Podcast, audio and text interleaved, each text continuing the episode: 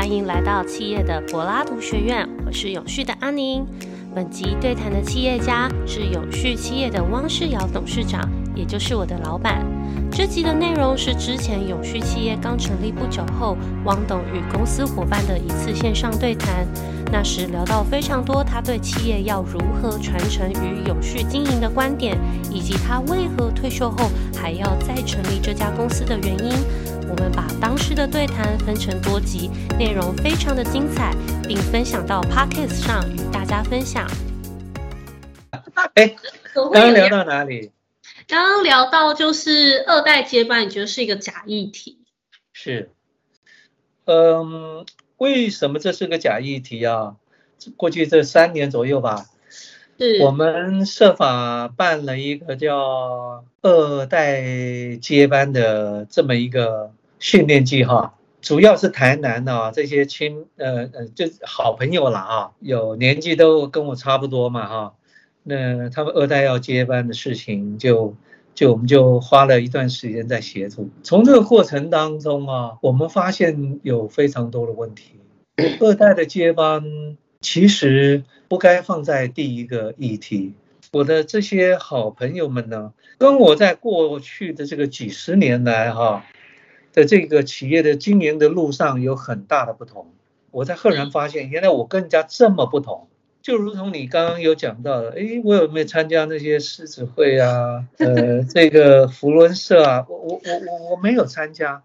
对，我的时间没有在那上面，我的时间根本都是在打仗，都在企业，都在全球跑。我这些好朋友们呢，呃，他们当然也赚了一些钱，也也很认真，呃，因此还存活着。但是呢，他们跟我有一个很多的不同，不止一个。比较相同的，先讲我们这一代很幸运，非常非常幸运，我们刚好碰上了我们台湾取代日本制造替代，所以实际上我们有机会，你只要努力就有机会成功。但是呢，我发现我一路一直在上课，我到处在上课，我想尽办办法我。我每天的《经济日报》《工商时报》上头的有的国际的资讯、专业的资讯，我拼命的在搜寻，到底这里头有哪些东西我今天可以用？我想尽各种办法去去参加各种讲习会。中国生产力中心几乎所有课程我全部上过，只要我觉得这个有，我一定要去上。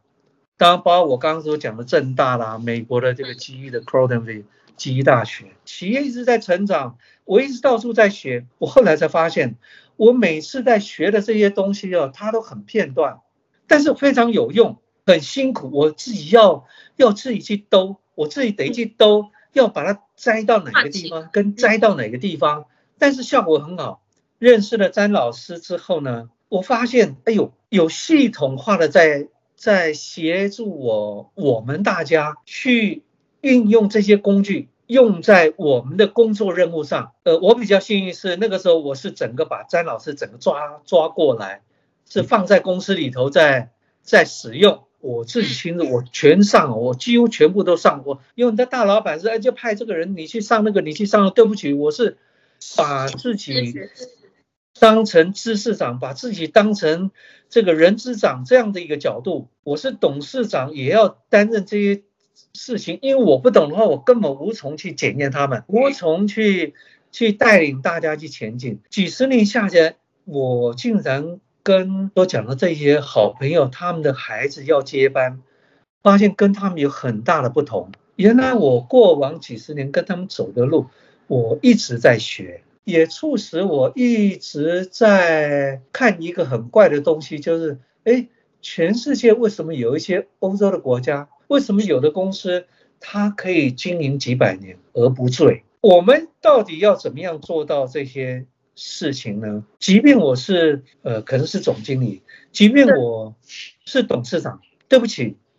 我一直把自己定位为专业经理人，我一直在做一个也是跟我这些朋友都很不一样的事情。我随时一直在要求我我们公司里头的每一个人。他必须要学会怎么样运用这个工具或者知识，在他的工作岗位上，我也一一样是这样要求我自己啊。当我只要一学会怎么去用它了之后，我隔天我就不准我自己再使用，我一定要要求我的手下学会怎么去使用。也就是这就是一个栽培我们各阶接班人的一个怪怪的一个事情。我发现我跟我这些朋友不太一样，我不知道为什么会这样。这个事情其实就让我后来做这个叫做二代接班的这个课程，后来我们就把它暂停掉，只关注在二代接班，我才会讲那个话。就我觉得二代接班这个议题是一个假议题。其实企业要关注的，永远不管你是一个叫十个人的、五十个人的、五百人的、五千人的公司，其实你应该要关注的是。企业各阶层的接班人的训练的这样的一个长期的一个计划，这才是一个对的议题。因为当你企业有进行这样子的一个一个运作的时候，你各阶的人员的思维是正确的，是成长的。你要是有孩子也愿意加入到这个企业的这个接班。梯队里头，而且我们有这些系统化的工具，它有机会在每一个阶段去运用，而得到小安打，而得到自信心，而因此会成长，他就有机会能够完成叫二代接班。当你一代走了，才会他有能耐，也在这个过程当中。当中呢，不会落入到事业体那么大，那么多的专业经理人也不会去服那个二代接班，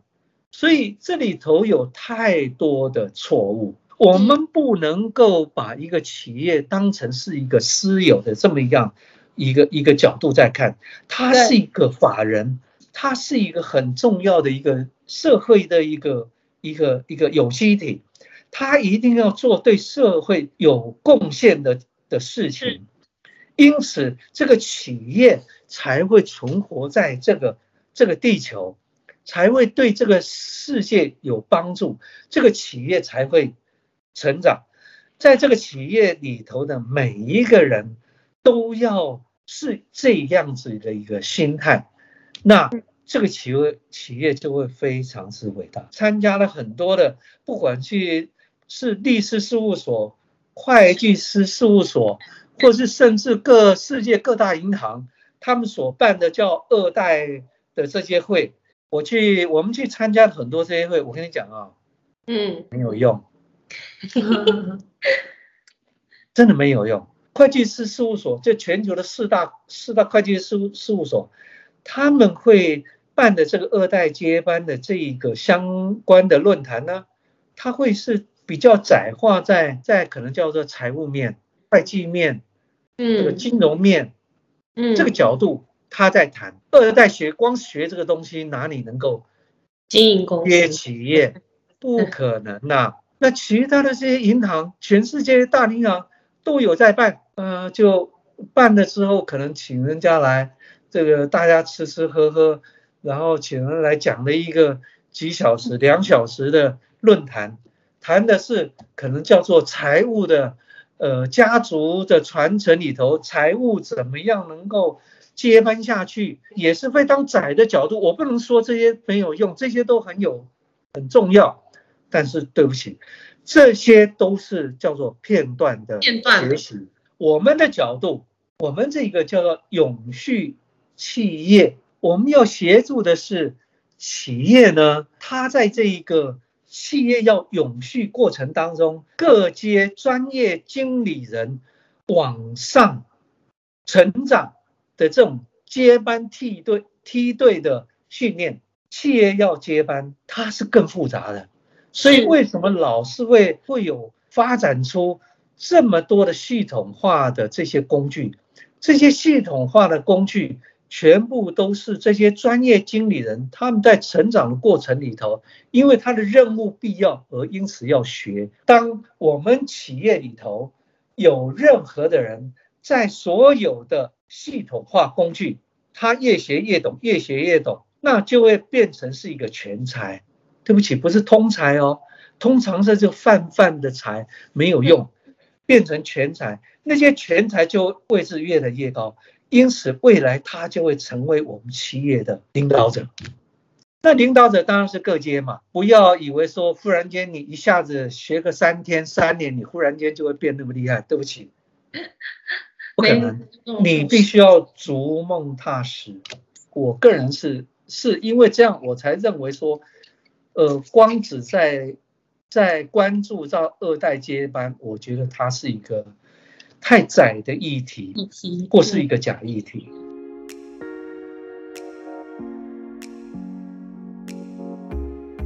可能有很多人认为，企业经营到一个段落，一代退休后，二代自然就会接班了，没有前面的准备，或是他也不知道是不是准备好了。嗯，不知道我能不能这样形容吼，就如同古代啊，皇帝退位或是驾崩后，直接从现有的儿臣中选出适合的人来继位。以往选择标准可能就是以嫡长子为主啦，但是现在经营企业可能不能这样选择接班人。那我也在这边统整一下刚刚汪董的想法。今天二代若要接班，不是直接把公司交给他。他应该是要在公司的各阶层的部门中去学习及磨练，循序渐进，达到目标，获得成果。当然，前提之下，公司也需要有一个系统的学习方法及工具来辅助。而前面汪董刚刚也有提到说，呃，你的差异化思维哦。认为所有的经营知识、专业知识都需要亲自参与学习，把自己当成一位知识长或是专业经理人。唯有领导者自己去学会，你才有办法去判断你的属下是否有做好，才有能力可以去要求他们，或者是领导这个公司哦。而当身为领导者已经会的知识及技能，你更要交给下面的人去做，让他们有机会去学习并运用在工作上。之后，公司从上到下都有完整的系统工具作为训练的系统，而这些接班人也能从这套制度下学习，并参与所有各功能性部门的工作。那相较于可能以往在外面学学习，哈，有很多的管道，有很多的知识，但是都是比较单一面向的去学习，也是比较片段化，后续还需要仰赖个人的能力跟自己的经验，才能把知识花费大量的时间去拼凑、去转换，才能运用到经营公司的能力上。我我再稍稍微再提醒一点点，就是说二代